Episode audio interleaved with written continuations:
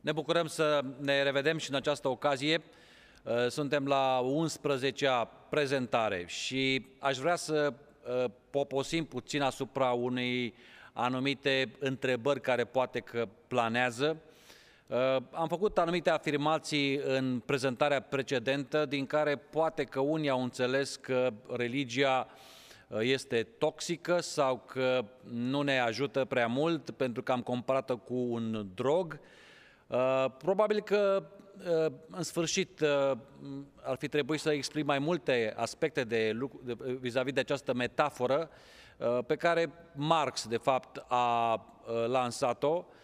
Sigur că da, de-a lungul timpului a ajuns să fie foarte mult popularizată și cumva Uh, să capete o anumită conotație care, trebuie să recunoaștem, se află în gândirea lui Marx. Marx a fost împotriva religiei, fără discuție, uh, pentru că o asocia cu uh, instrumentul de manipulare a capitalismului.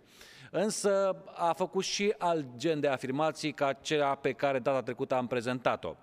Însă aș vrea totuși să clarificăm un punct legat de religie, pentru că noi toți care, mă rog, ne întâlnim fie virtual, fie Uh, în sabat uh, la biserică, uh, suntem sau ne considerăm oameni religioși.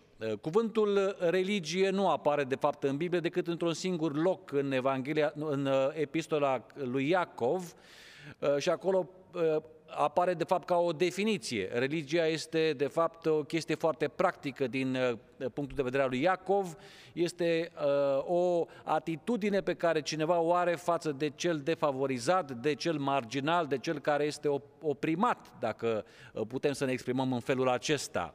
Uh, știți textul lui Iacov, ai grijă de văduve, de sărmani și de, de, de orfani, cam asta spune el, Iacov, este religia adevărată.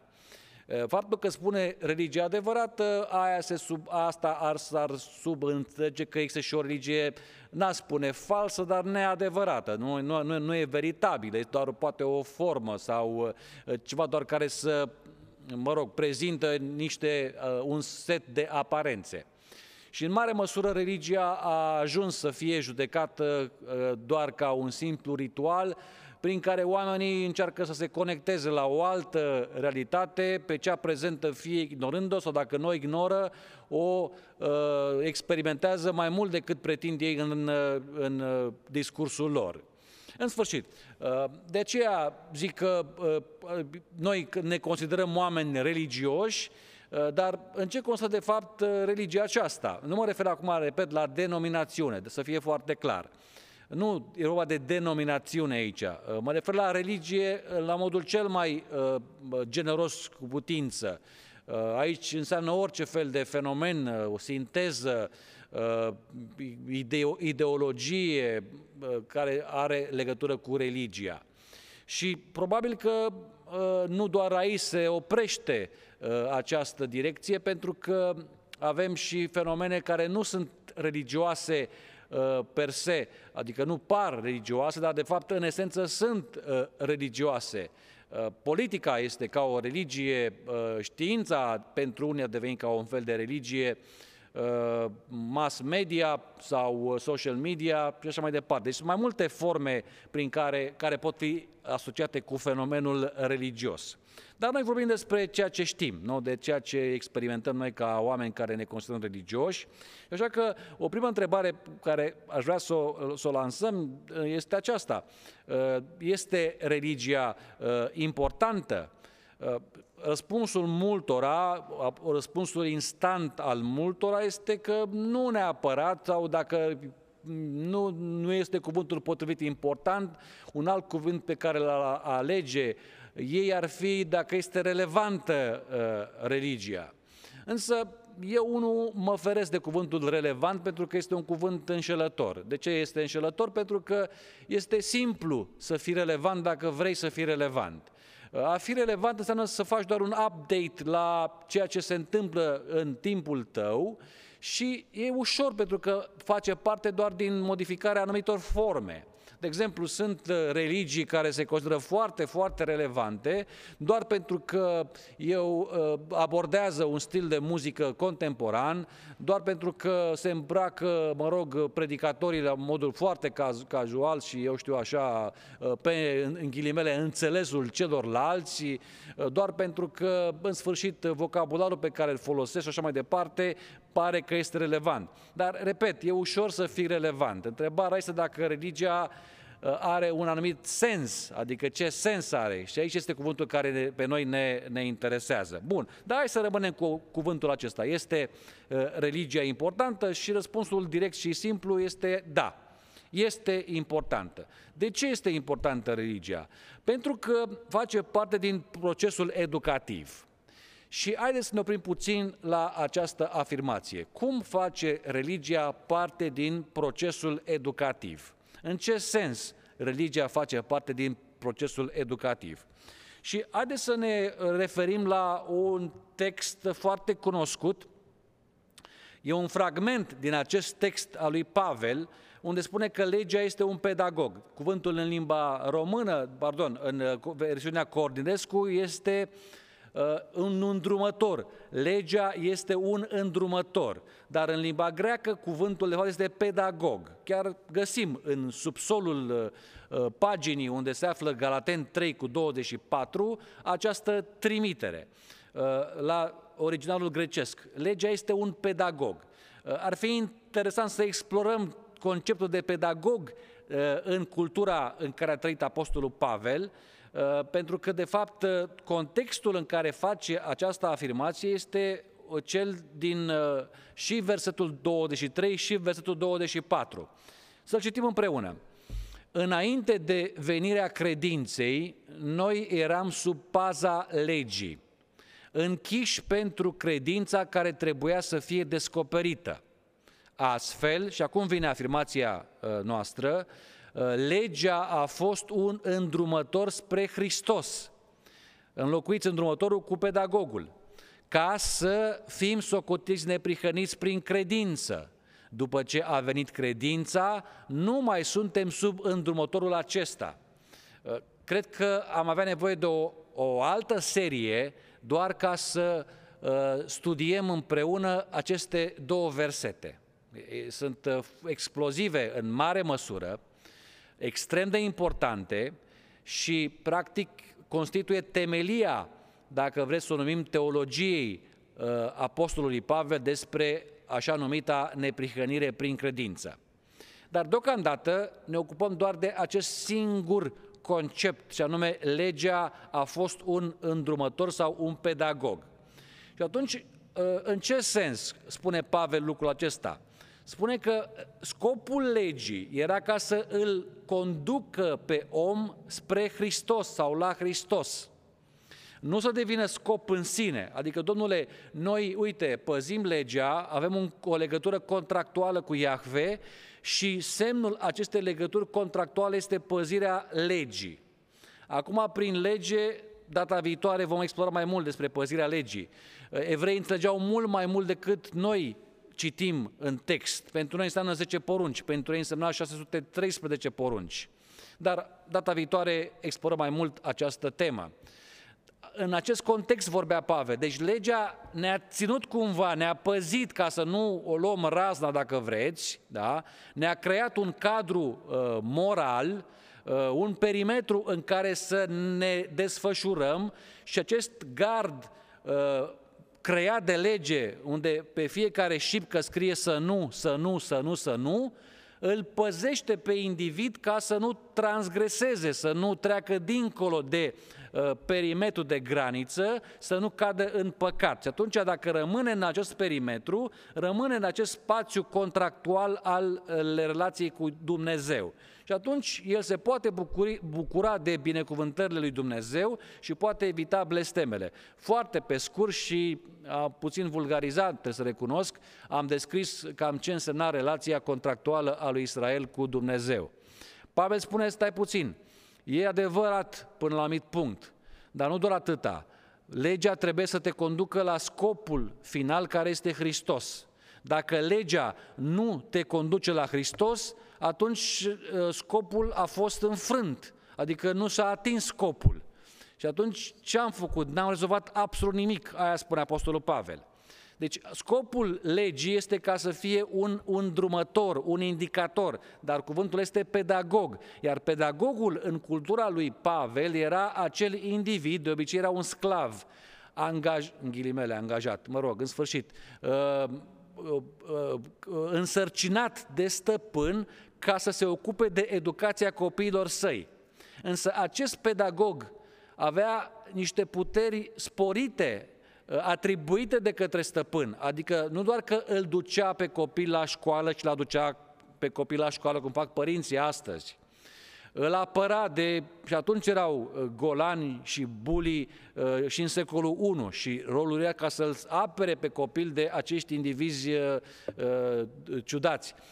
Dar făcea lecțiile cu copilul stăpânului, mai mult avea puterea de la stăpân să-l disciplineze pe copil, la modul fizic, cu nuiaua, cu, în sfârșit, cu ce disciplinau pe vremea aceea, avea dreptul acesta de la stăpân. Ăsta era pedagogul de care vorbește Apostolul Pavel. E, ăsta este legea, spune Pavel. Legea trebuie să ne lumineze, trebuie să ne îndrume, trebuie să ne pedepsească, într-un anumit sens, trebuie să ne țină cumva uh, într-un anumit cadru, pregătiți pentru clipa în care se descoperă Hristos. După ce l-am descoperit pe Hristos, legea nu mai are aceeași funcție. Știu că unii deja au uh, început să facă asocieri, să zică, stai domnule, vei să spui că legea s-a desfințat, păi ăsta e discurs penticostal, baptist, evanghelic, nu, nu asta spun. Mă refer la funcția aceasta a legii, dar haideți să nu anticipăm, data viitoare vorbim mai mult. De ce am făcut această introducere? Pentru că aș vrea să fac o Uh, cum să spun, o anumită aplicație. E, după cum legea este un îndrumător spre Hristos, tot așa religia este un fel de pedagog sau un pedagog care trebuie să ne îndrume undeva. Întrebarea este, unde trebuie să ne îndrume pe noi religia? Cineva va răspunde tot la Hristos, e adevărat la Hristos, dar mai mult de atât, din punctul adică nu mai mult de atât, la, la, la mai precis de atât, am să spun, mai precis de atât, pentru că Hristos înseamnă foarte mult și atunci și mai mult se pierd în această generalizare a experienței. Te duci la Hristos, avem deja unele lozinci, vino la Hristos, fii călăuzit de Hristos, predă-te lui Hristos și așa mai departe, din care cei mai mulți, 99% nu înțeleg mare lucru din acest, doar le folosim și le tot promovăm, dar sunt doar lozinci din păcate pentru cei mai mulți. Bun, de aceea spun, uh, religia este un pedagog, un îndrumător care trebuie să ne conducă unde? La scopul final care se numește din punct de vedere biblic crucea lui Hristos. Despre asta vorbesc uh, în această seară. Cum religia are acest scop pedagogic ca să ne conducă la cruce. Dacă ne conduce la cruce, atunci, conform argumentării lui Pavel, nu mai suntem după aceea sub îndrumătorul acesta care ne-a fost, adică sub religie. Nu mai trebuie să fim oameni religioși în sensul acesta clasic, tradițional, pentru că acum îl avem pe Hristos. Aia înseamnă că trebuie să desfințăm religiile? Nu înseamnă asta, dar nu mai suntem sub forța, sub puterea religiei încercați să uh, uh, jucați puțin cu aceste două uh, concepte pe care Pavel le lansează în Galateni și veți vedea că are sens ce spune Apostolul Pavel și aplicația pe care o facem în acest context. De ce spun că religia este pedagogul care trebuie să ne conducă la cruce? Pentru că crucea din punctul meu de vedere, și eu cred că asta este o învățătură biblică, este concluzia logică a religiei. Uh, de ce? Pentru că acolo se împlinesc la cruce făgăduințele pe care le-a făcut religia de-a lungul timpului. Care este făgăduința fundamentală pe care religia a făcut-o? Nu contează ce fel de religie. Am zis la început. Vorbim la modul general acum.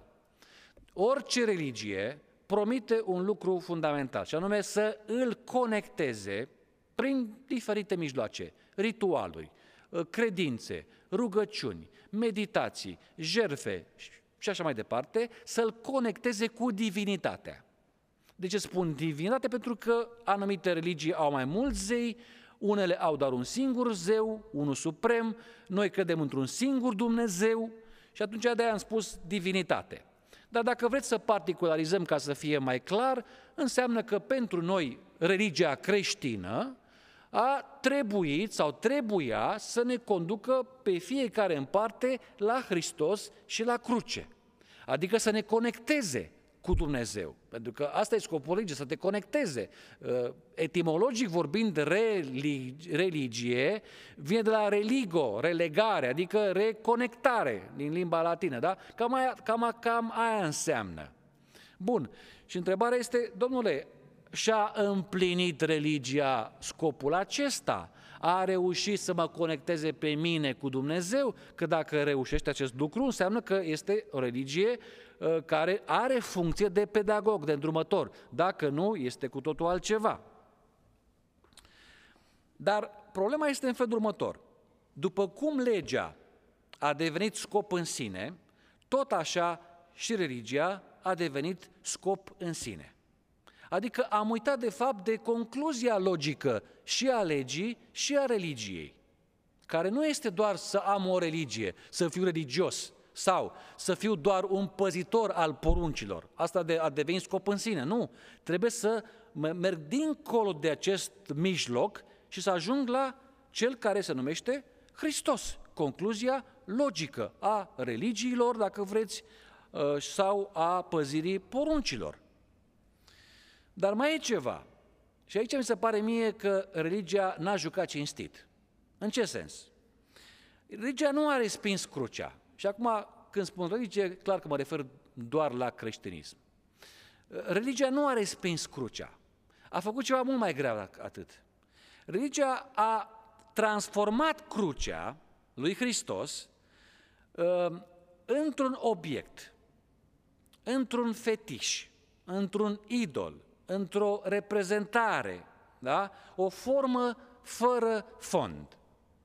Și poate nu ne dăm seama ce înseamnă acest lucru, dar gândiți-vă că noi când ne gândim la cruce, ne gândim la reprezentarea crucii.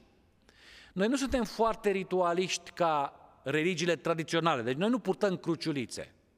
Unii dintre noi chiar avem alergie ca crucea să fie plasată în biserică sau pe biserică. Și înțeleg, uh, trebuie să recunoaștem că pionerii noștri uh, adventiști, uh, și nu numai adventiști, uh, baptiști, uh, penticostali din România, aveau alergie la cruce ca simbol, uh, uh, blazon uh, pe biserică sau un bis, pentru că se asocia prea mult cu misticismul și uh, tradiționalismul bisericii ortodoxe. Dar în timp aceste lucruri s-au cam uh, estompat și acum suntem primii care promovăm crucea ca simbol. Bun, dar e greșit să promovezi crucea ca simbol, ca să știe lumea. Știți uh, dificultățile uh, misionarilor care trebuiau să explice Biblia și când nu era crucea imprimată pe Biblie, deja se crea, se, se gripa uh, discuția, oamenii nu voiau să știe despre uh, mesajul lui Dumnezeu dacă crucea nu este imprimată pe Biblie. Uh, e greșit sau care este problema? Problema nu este că e greșit uh, din punct de vedere grafic, să zic așa, sau nu știu cum să numesc, uh, cultural. Problema poate să fie un simbol ca oricare alt simbol. Problema este că s-a substituit esența crucii, așa cum Iisus a prezentat-o, cu această golire de semnificație. Deci nu mai are semnificația care a avut-o când Hristos a experimentat crucea. A devenit un simplu blazon, ca un fel de matricolă. Știți cum purtam noi pe vremuri ăștia mai în vârstă matricolele? Era identificarea noastră că aparțineam unei anumite școli și aveam și un număr. Fiecare elev avea un număr la școala sau liceul de unde aparținea. Tot așa pentru creștini asta este crucea. Noi sunt creștini, ăsta e crucea, nu sunt musulman care are o semilună, nu sunt un evreu care are steaua lui David, sunt uh, uh, ăsta, sunt uh, creștini. Dar problema este că nu e doar atât, e mai mult. Și am impresia că, de fapt, religia și-a dat seama cam ce înseamnă crucea. Și, într-un fel sau altul, uh, a încercat să scape de sub semnificația profundă a crucii. Și atunci a dezvoltat un fel de alergie la cruce. Nu la cea de care o vedeți acolo uh, pe ecran. Nu, asta este foarte venerată și este omniprezentă. Nu, la crucea ca principiu, așa cum apare în Scriptură și acum Iisus a, a, a uh, experimentat-o. Și atunci întrebarea este următoarea. De ce religia are alergie la cruce? De ce încearcă aproape sistematic să o, să o evite? Și atunci răspunsul pe care tot Biblia ni-l dă este următorul. Pentru că la cruce are loc dezgolirea. Deci acolo la cruce are loc ceea ce numesc dezgolirea, adică se înlătură orice formă de acoperire a individului, iar individul rămâne exact așa cum este el în realitate, nu în cum, cum se închipuie el pe sine că este, ci așa cum este el în realitate. Ce înseamnă treaba aceasta? De la Adam încoace, ne spune Biblia, omul a încercat permanent să-și acopere goliciunea. Da? De ce? Pentru că nu acceptă realitatea. Pentru că din punct de vedere biblic, omul este gol înaintea lui Dumnezeu. Și nu întâmplător apare această metaforă în Scriptură în Cartea Genezei. Deci Adam, după ce a, mă rog, n-a ascultat acea poruncă, acel imperativ și a gustat din fructul oprit, prima reacție este că are loc conștientizarea adevăratei sale condiții, adică este gol. Și apare reacția de rușine în fața acestei realizări. Bun, n-a putut să suporte noua condiție de goliciune și tot Biblia spune că a încercat să-și acopere goliciunea cu frunze de smochin.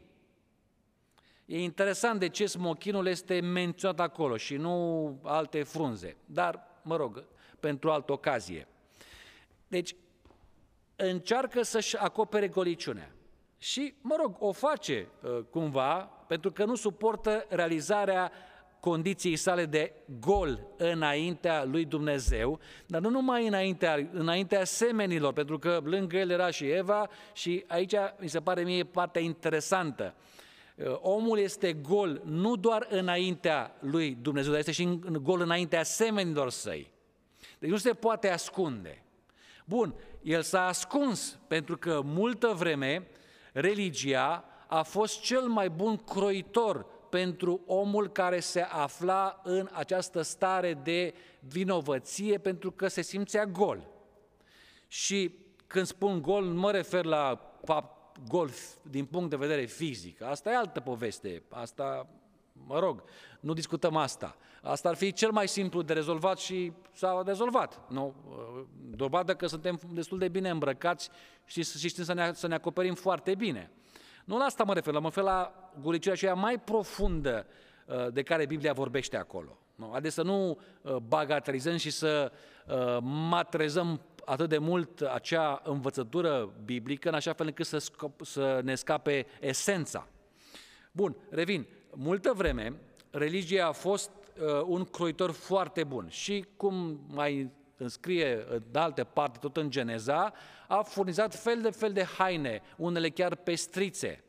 Uh, nu întâmplător, problema lui Iosif este redusă de fapt la faptul că el poartă o haină deosebită de are celorlalți frați ai săi, haina aceea deosebită pestriță făcută de tatăl său cadou va deveni de fapt punctul nevralgic și de fapt intriga întregii narațiuni a vieții lui Iosif. Haina aceea, foarte interesant. Bun, fapt Iosif este, este uh, uh, prezentat în toată viața sa prin filtrul acelor haine pe care le-a purtat. Mai întâi haina pestriță de tatăl său care l-a condus la punctul să devină sclav, haina de, uh, de sclav, haina de pușcăriaș, după ce a intrat în pușcărie pentru că, mă rog, a vrut să rămână fidel lui Dumnezeu, și apoi haina pe care o dăruiește faraon, acum în noua poziție elevată de, mă rog, ce a fost el acolo, un fel de prim-ministru. Uh, foarte interesant, narațiunea lui Iosif se învârte în jurul hainelor purtate și nu întâmplător, haina este un simbol al caracterului omului. Așa spune uh, Scriptura în felurite uh, exemple. Bun. Multă, re, revin, multă, multă vreme religia a fost acest croitor și a încercat să-l acopere pe om, pentru că omul nu suportă realitatea. Și în acest sens, religia este un drog, pentru că îl ajută pe om să se deconecteze de realitate și să-l mânghe, să-l panseze cumva în condiția lui de alienat uh, din care se află și așa cum este prezentat Adam uh, după cădere, într-o condiție alienată de Dumnezeu și de semeni. Dar nu doar religia, pentru că religia a avut un mare impact la începuturile umanității și până aproape de uh, secolul XVI, când a început uh, iluminismul, 17, uh, știința și așa mai departe. Mai în ultimele sute de ani, acum mai sunt și alți croitori care sunt foarte uh, uh, să spun, dornici ca să-l ajute pe om să nu se simtă alienat. Filozofia a făcut tot timpul treaba aceasta, i-a ascuns condiția omului, uh, psihologia face lucrul acesta, nu mă refer la partea foarte pozitivă a psihologiei, fără discuție, că îl ajută pe om. Mă refer la acea parte a psihologiei care încearcă să îl, să-l, să-l cocoloșească pe om, să nu-l facă să intre în contact cu această realitate. Și atunci îi furnizează fel de fel de narațiuni, fel de fel de sentimente. Tu ești, de fapt, bun în esență, înlătură gândurile negative, fă centrul universului tău sau a altora și așa mai departe. Pe copii, practic, așa creștem de la început să aibă această concepție că sunt buricul pământului, ceea ce este foarte toxic pentru ei, trebuie să recunoaștem lucrul acesta. Politica, iarăși, creează foarte multe vestimentație pentru omul alienat, științele sociale, la fel, să știți, uh, uh, croșetează de zor aceste haine să cumva, uh, un alt exemplu, așa, numită, așa numitul political correctness, nu? Deci să ai grijă cum vorbești, ce cuvinte folosești, ce limbaj, ca nu cumva celălalt să se simtă ofensat. Este o altă formă de a-l izola pe individ de o realitate care nu este plăcută, trebuie să recunoaștem. Realitatea în care trăim nu este una plăcută, poate să fie toxic, poate să fie ostilă. Asta este adevărul. Dar Biblia niciodată nu promovează acest gen de tratament.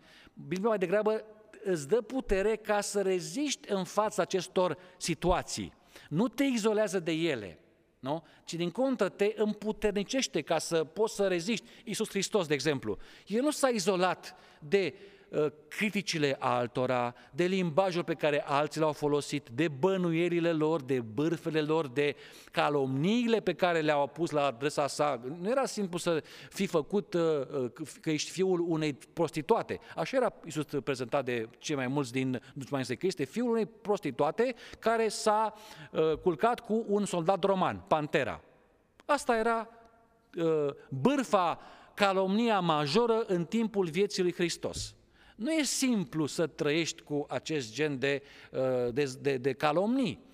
Iar Isus nu avea la vremea aceea Twitter-ul ca să mobilizeze masele uh, și să înceapă un proces uh, uh, al celor care fac asemenea gen de manifestări. Nu exista cancel culture pe vremea respectivă, nu exista political correctness. Isus a trăit într-un mediu foarte dur.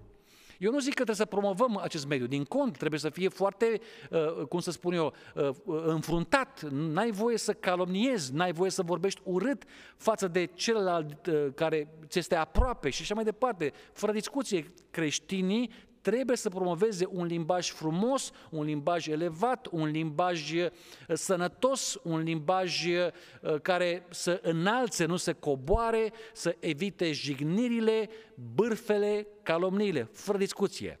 Dar trebuie să fim și realiști. O asemenea lume este una utopică, dar noi trebuie să avem o contribuție.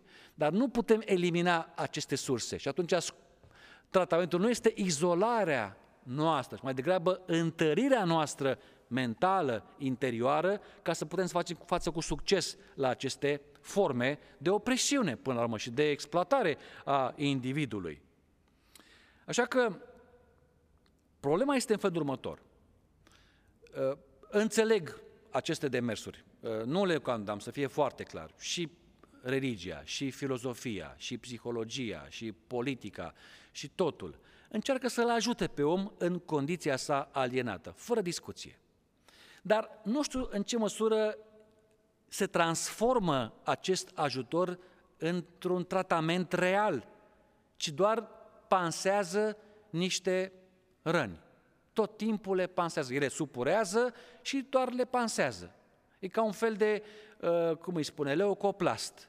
E bun, e eficient, dar nu vindecă leucoplastul, ci doar, mă rog, cumva, cumva pune un fel de zid, în ghilimele, de uh, separare între tine și uh, o posibilă infecție. Dar nu o rezolvă. Asta este pro... Iar în cazuri mai complicate, leucoplastul este complet inutil. E, trebuie să recunoaștem că pentru mulți religia a devenit doar un simplu leucoplast. Uh, pentru probleme minore merge, funcționează, avem nevoie de ea. Pentru probleme majore, în schimb, nu. Și atunci ce punem în schimb? Și mai vin și alții cu unele mai complicate, mai moderne, altfel de leucoplast, unul psihologic, unul social, unul politic și mai departe, sunt mai eficiente, mai moderne, am putea spune, dar tot nu rezolvă problema de fond, a, problema de fond a omului care este, v-am spus, uh, alienarea completă față de sine însuși, față de Dumnezeu, față de semeni, față de mediul în care trăiește. Asta nu se poate rezolva așa simplu. E bine, omul a reușit cu succes cumva camuflarea acestei condiții, dar periodic își arată goliciunea. Deci, la modul cel mai, să spun așa, ideal, omul este de fapt un cocktail de virtuți și vicii. Eu nu sunt adeptul școlii de gândire care îl plasează pe om în direct în iad și, do- și omul este 100% rău. Eu nu cred treaba aceasta. După cum nu cred nici cealaltă mitologie, și anume că omul este 100% bun. Așa ceva nu există. Eu mai mai degrabă pe această variantă. Omul este un cocktail, o combinație de vicii și virtuți, fără discuție. Bun, el își poate camufla cu succes viciile, slăbiciunile, mă rog, alții spun păcatele, deformările morale, cum vrei să le numim. Le poate masca și camufla cu succes, prin educație, printr-un mediu favorabil, prin, mă rog, alte metode. Dar din când în când omul scapă. Omul scapă și își arată goliciunea. Da? Ce înseamnă goliciunea? Poate să însemne orice, de la o, în ghilimele, banală înjurătură, ceea ce nu cred că e banală, dar mă rog, pentru unii este banal. Îi se pare că nu este nimic grav în a înjura. Nu e, nu e viața nimănui. Da? Deci de la o banală înjurătură pentru unii până la genocid. Orice poate să însemne goliciune. Dar vedeți că, nefiind o chestie foarte uh, vizibilă uneori, nu se pare că atât de gravă cuiva îi s-ar părea reprobabil să se dezbrace în public, la modul cel mai literal cu putință, și ar fi o mare rușine. În schimb, ca să îl fentezi pe aproapele tău, să îi furi din, mă rog, avutul lui sau să faci fel de fel de așa numite mișculații sau să jignești pe cineva sau să, o grămadă, lista este lungă, n-ai rost, nu li se pare unora ca fiind reprobabil – nu li se pare că să dezgolesc efectiv și că rămân în zdrențe. Dar adevărul biblic ăsta este că omul nu se poate abține și până la urmă își dăm petic și rămâne doar cu aceste petice. Și haina lui este zdrențuită și arată de fapt cine este el cu adevărat. Istoria este prea plină de asemenea exemple cum omul și-a arătat pe față goliciunea interioară în primul rând, pentru că cea exterioară, repet, aia se rezolvă imediat, dar cea interioară, modul cum a tratat pe aproapele său de-a lungul mileniilor și modul în care a distrus sistematic mediul, modul în care a distrus speciile uh, planetei acesteia și multe, multe alte păcate capitale care sunt puse pe seama omului. Omul nu se poate dezvinovăți. Uh, sigur că poate dacă vrea, oricând găsește circumstanțe atenuante, dar înaintea lui Dumnezeu omul nu se poate dezvinovăți. Și de aceea se acoperă tot timpul și încearcă să nu iasă așa cum este el în realitate. Însă problema este că starea aceasta se perpetuează pentru că omul nu își recunoaște de fapt goliciunea. Gândiți-vă, de exemplu, la un singur exemplu. Cu ocazia nefastă, malefică acestui eveniment numit Holocaust, s-a văzut de fapt goliciunea, la modul cel mai real, a goliciunea omului. La toți cei care au participat într-o formă sau alta la acest Holocaust. Și pentru o perioadă, omul a înțeles cât de rău poate să fie. Și a luat măsuri radicale ca până acolo încât să interzică chiar războiul cu desăvârșire. Și să ia măsuri ca să protejeze minoritățile. Să nu mai persecute din, pe motive religioase sau etnice sau sexuale sau orice. Și a mers o perioadă destul de bine. Ca după aceea să apară iar goliciunea. Și au început mișcări radicale, din nou naționaliste, neonaziste, iar astăzi antisemitismul este din nou uh, pe val în Europa mai ales, și sunt oameni care neagă cu totul Holocaustul, neagă cu totul uh, persecuția evreilor, a, a, cum turcii, de exemplu, neagă cu totul Holocaustul pe care ei l-au înfăptuit împotriva armenilor. 1,5 milioane, aproape 2 milioane de armeni au fost distruși sistematic de către turci. Turcii nici până în ziua de astăzi nu recunosc oficial că au uh, produs acest holocaust uh, în uh, Armenia. Sau armenii care au pe teritoriul Turciei. Uh, dar de aceea spun, goliciunea începe iar să apară. Și uitați-vă în jur să vedeți goliciunea. Da? Sigur că e simplu să o vezi la alții, mai puțin să o vedem pe a noastră. Dar cert este că omul nu poate să se abțină și tot timpul își va da în petic. Și exact atunci când spune, cum spune Scriptura, când vor spune pace și liniște, atunci se va întâmpla o nenorocire. Știți când a început războiul, primul război mondial, cum a debutat? În cea mai liniștită perioadă a istoriei moderne. Secolul, începutul secolului 20. Căutați, găsiți multe resurse se călătorea liber, fără pașaport, dintr-un loc în altul, în toată lumea. Și multe, multe asemenea avantaje și stare de bine și faptul că oamenii se înțelegeau și schimb cultural și economic, tot ce vreți. Și deodată, așa pe nepusă masă, omul și-a dezvăluit găliciunea. Și a fost nevoie de un singur foc de armă ca să antreneze lumea în acest uh, spectacol macabru în care toți și-au arătat pe față goliciunea. De ce spun că omul nu se poate obține? Și de aceea, de exemplu, eu nu sunt foarte optimist. Eu nu cred că omul va învinge, așa cum uh, există o foarte interesantă, uh, interesant moto. Aș vrea ca omul să învingă, dar mă uit la Biblie, în Biblie, și Biblia nu degeaba vorbește despre condiția alienată a omului. Și că soluția omului nu constă doar în educație, în informație și în uh, schimbarea uh, mediului înconjurător sau condițiilor de trai. Ar fi simplu dacă ar fi așa până la urmă.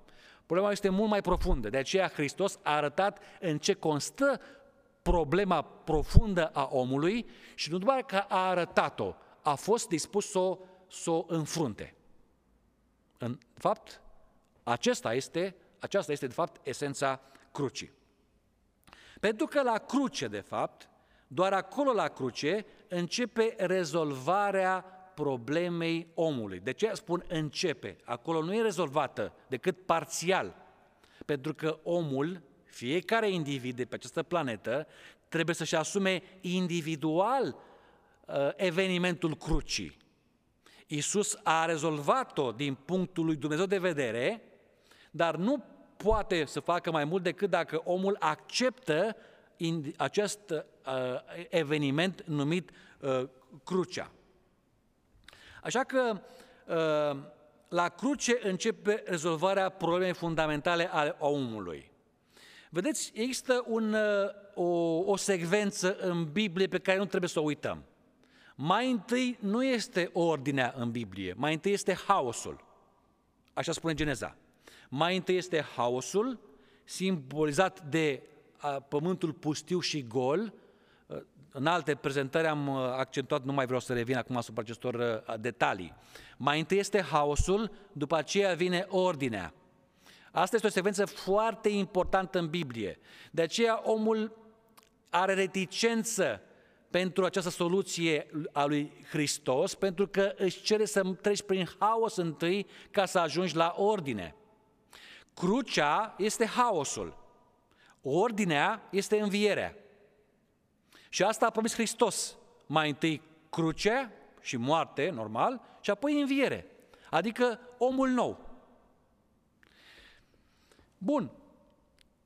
Ce este cu acest haos? La cruce, ce se întâmplă? Omul este redus la condiția primară, fundamentală, adică primordială, adică pustiu și gol. Exact cum era Adam și Eva, dacă vreți, în grădină. După catastrofa numită, uh, Biblia nu numește niciodată, să fie foarte clar, uh, vreau să reamintesc acest lucru. Biblia nu vorbește niciodată despre acest eveniment ca fiind căderea. Niciodată. Asta este un concept pe care ni l-am asumat noi de-a lungul timpului, de la părinții bisericești încoace. Deci Biblia nu vorbește de cădere. Biblia spune că păcatul a intrat în lume, Apostolul Pavel, Pavel Roman capitolul 5, și aia înseamnă, dar nu cădere. Deci e important pentru că mintea noastră să facă diferite conexiuni. Bun, am încheiat paranteza. Deci, acolo revii când accepti crucea, aici e partea interesantă, revii de fapt la condiția originară. Adică gol, cum era Adam și Eva. Gol. E, asta nu convine nimănui ca să fii expus așa cum ești de fapt în realitate. Realitate pe care tu te ascunzi de ea, faptul că te îmbraci, îți îmbraci această condiție printr-o moralitate circumstanțială, printr-o etică situaționistă, printr-o formă de, mă rog, așa, de comportament așa cât de cât uh, civilizat, uh, printr-un vocabular cât de cât uh, așa adecvat, adică asta se maschează, repet. Dar în momentul când ești dezbrăcat de acestea, ești arătat cum ești arătat acolo. Dezbrăcat de orice formă de evlavie, de moralitate, de neprihănire, de cum vrem noi să o numim. Adică ești gol. Ești gol înaintea lui Dumnezeu, repet, și înaintea celorlalți. Și acum, ca reprezentant al omului, Iisus a trebuit să plece din același punct de unde a plecat, dacă vreți, Adam. Pentru că așa începe, de fapt, procesul rezolvării problemei fundamentale a omului. Că noi tot vorbim despre, domne, ce a făcut Hristos pe cruce? Și avem o întreagă teologie a crucii și s-au scris zeci de sute de volume pe tema aceasta și sunt multe, te dor creierii doar când uh, le, le, le amintești teoriile, nu doar să intri în amănuntul lor. Deci, ce a făcut Hristos? Păi, din punct de vedere biblic, Iisus a trebuit să meargă pe urmele lui Adam. De aceea, Biblia numește primul Adam și al doilea Adam, adică Hristos, Pavel, în mod special, în Romani și în Corinteni. Pavel face aceste, uh, prezent, uh, aceste asocieri. Bun. Haideți să ne întoarcem aici la această idee.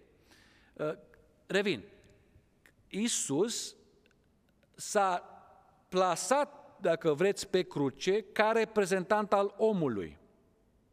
Nu doar așa, el pentru el, că el nu avea de să moară pentru el, că nu avea nevoie să moară pentru el.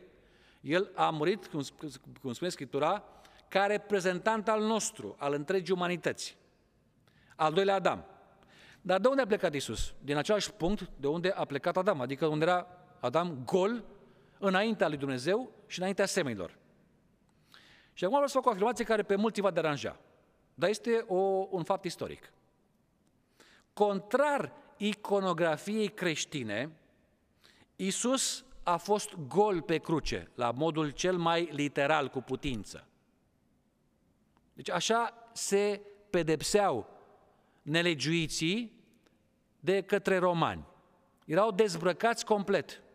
De ce? Să adauge și mai mult la rușine, pentru că totuși trebuie să recunoaștem, într-o cultură orientală antică, cele două elemente fundamentale care uh, țin această cultură uh, închegată sunt două, mari și late.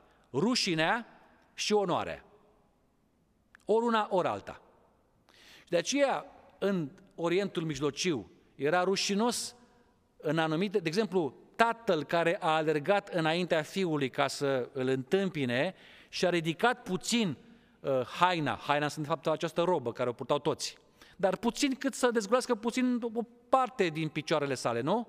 E, asta era considerat rușinos în cutumele vremii. Nu doar că a alergat, ceea ce era iarăși rușinos, faptul că s-a dezgolit puțin picioarele. Dar, repet, ăsta este un fapt. Romanii îi răstigneau pe acești, pentru ei erau toți nelegiuiți, răufăcători, tâlhari, deci pentru ei nu aveau nuanțe la acest capitol, îi, îi dezbrăcau. De ce spune că haina lui Isus a fost împărțită de către uh, romani, de către soldații romani, da? Dar ce se întâmplă? Religia n-a putut să suporte acea, această conștientizare a rușinii pe care Isus Hristos a îndurat-o pe cruce. Și a trebuit să-L acopere pe Hristos. În iconografia creștină, întotdeauna, Isus este acoperit. Da? Ca să nu se vadă uh, ceea ce pentru uh, omul civilizat, spunem noi, constituie simbol al rușinii. Mă rog, nu intru la amănunte pentru că uh, e o întreagă filozofie de ce omul crede că acea zonă a corpului este simbolul rușinii. Bun, dar religia nu a suportat această rușine ca să îl arate pe Hristos gol pe cruce și l-a acoperit, cum vedeți în uh, toate, în toate reprezentările uh, creștine, în iconografia creștină. Uh, și atunci cineva, păi și ce trebuia să facă religia sau uh, creștinii? Să-L reprezinte pe Hristos uh, gol? Nu! Să nu-L reprezinte deloc. Deloc. Deci Iisus nu avea ce să caute în nicio iconografie. În primul rând, porunca care spune explicit să nu-ți faci chip cioplit și nicio reprezentare a lucrurilor care sunt pe pământ sau în cer, și apoi acest eveniment numit crucea nu trebuia să fie materializat în formă grafică, pentru că întotdeauna se întâmplă, pe de-o parte, bagatelizarea unui adevăr, reducerea la un simplu simbol, la o simplă reprezentare și atunci se pierde esența. Ar fi mult de comentat pe, lucru, pe, pe tema aceasta. De aceea a fost un, chiar război în toată regula în secolul 8 după Hristos între iconoclaști și iconoduli. Iconoclaștii care erau împotriva icoanelor și oricărei forme de reprezentare a acestor realități divine, iar iconodulii care le acceptau, le promovau, influențați de către păgânism, bineînțeles, în scop pedagogic, spuneau ei.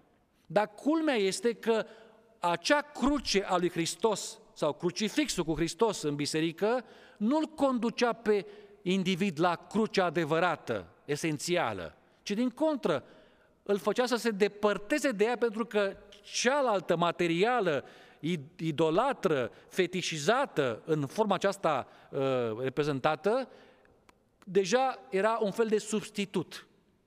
Și atunci, știți foarte bine evoluția acestei atitudini.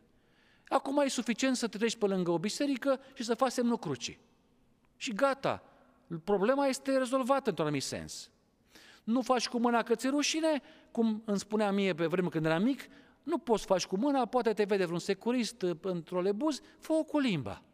Și făceam cruce cu limba în cerul gurii. Da?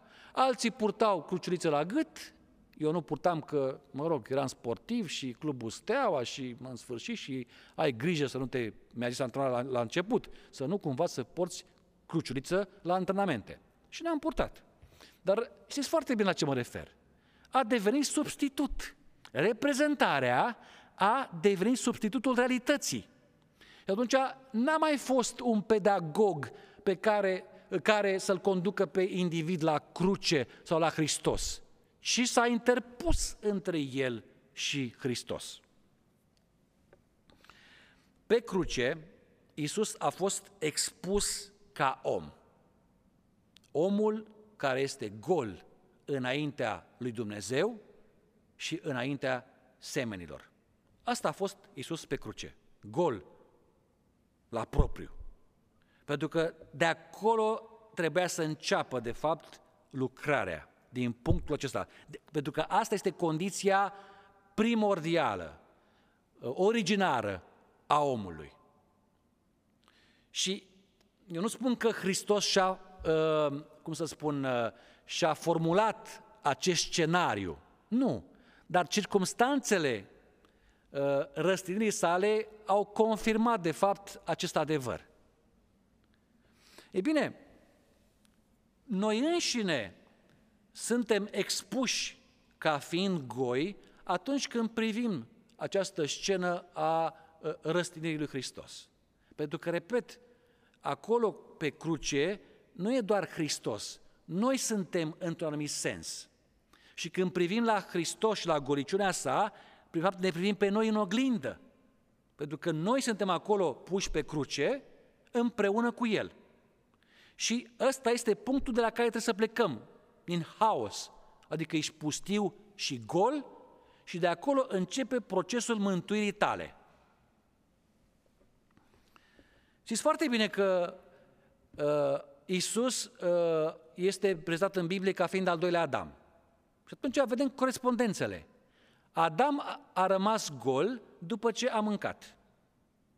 Isus a rămas gol după ce a băut. Știți, când spun băut, mă refer în mod uh, figurat, când uh, în grădina Ghețemani a spus că trebuie, că trebuie să beau această cupă până la capăt. Da? După ce a acceptat că acolo a fost momentul, momentul uh, uh culminant, într-un anumit sens, adică momentul, deznod, nu, deznod, pardon, momentul decisiv. Acolo a fost, în Ghețemani. Pentru că acolo Iisus a decis, calc pe urmele lui Adam, devin al doilea Adam și încep procesul de salvare al păcătoșilor sau mă retrag. Mă retrag și nu ce fel de problemă, se putea retrage. Nu, la modul cel mai literal, Isus se putea retrage. Dacă era predeterminat să facă treaba aceasta, atunci înseamnă că nu avem nicio garanție că suntem liberi pe planeta aceasta sau în acest univers.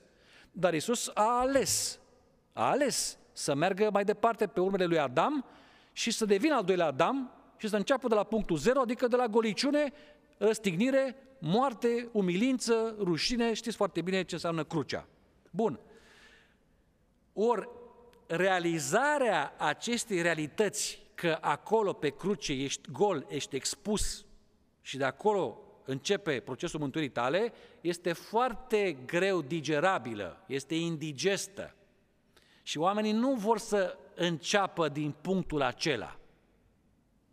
De aceea, preferăm acel Iisus acoperit pe cruce, pentru că, de fapt, noi înșine vrem să fim acoperiți.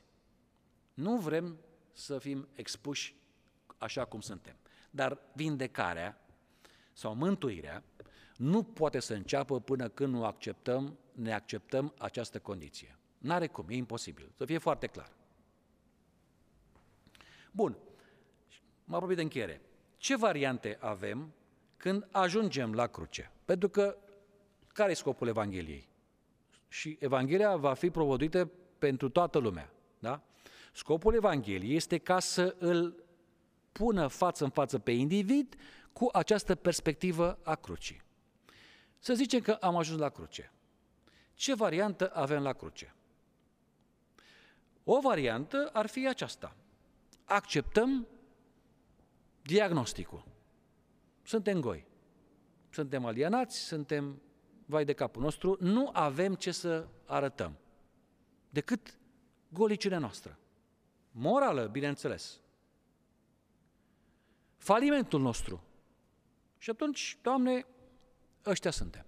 Și atunci ne suim pe cruce. Și noi, pentru că Biblia așa spune. Și o să o discutăm în alte ocazii. Nu avem cum să evităm crucea, să fie foarte clar. Dacă un creștin își închipuie că poate să fie creștin și poate să fie mântuit evitând crucea, se înșală amarnic, ori Iisus spune, prietene, calculează-ți bine prețul, pentru că trebuie să fii dispus să mergi pe drumul ăsta sau din contră să te întorci. Nu e nicio supărare. Dar nu există, nu poți să ocolești. Crucea nu poate fi ocolită, fie foarte clar.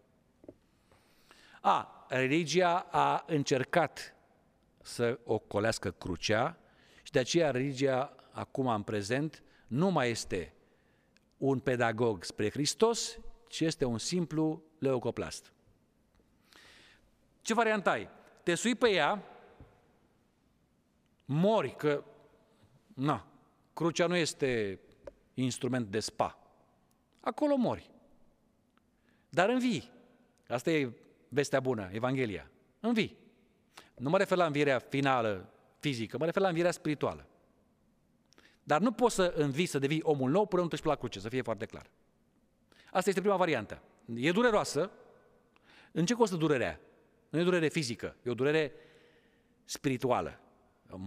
Realizarea că ești un ticălos, că ești o nemernică. Îmi pare rău că, astea sunt cuvintele Bibliei, gol.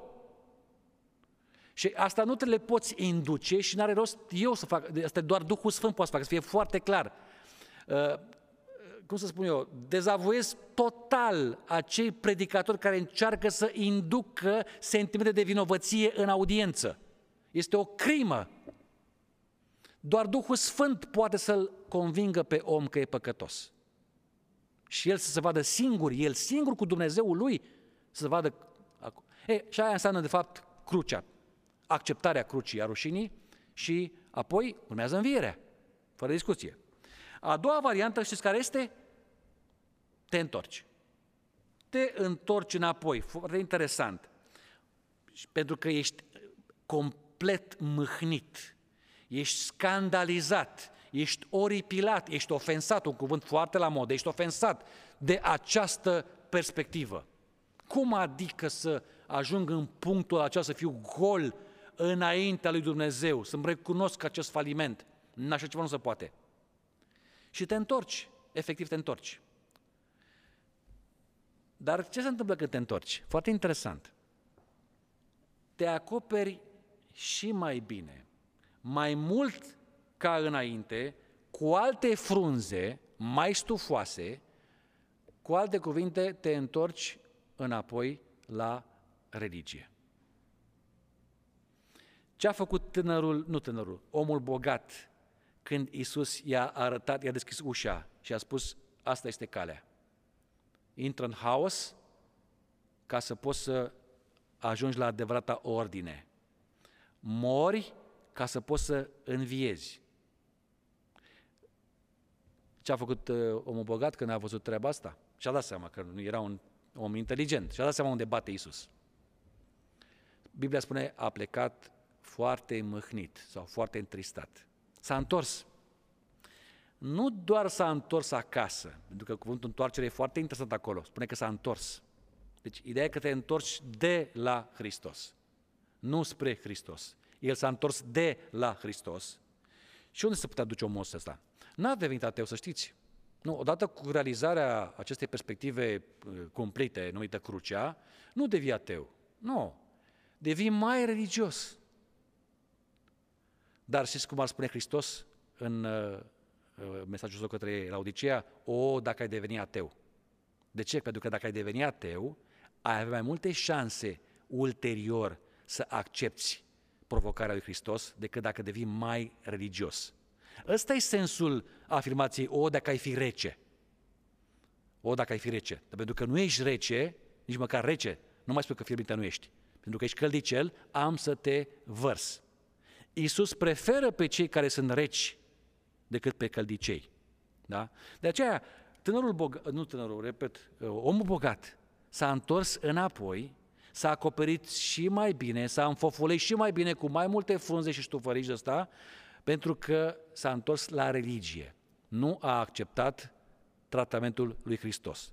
Pentru el, religia a devenit ceea ce a fost tot timpul, un leucoplast sau un drog, nimic mai mult, și niciun caz n-a fost ce trebuia să fie un pedagog spre Hristos.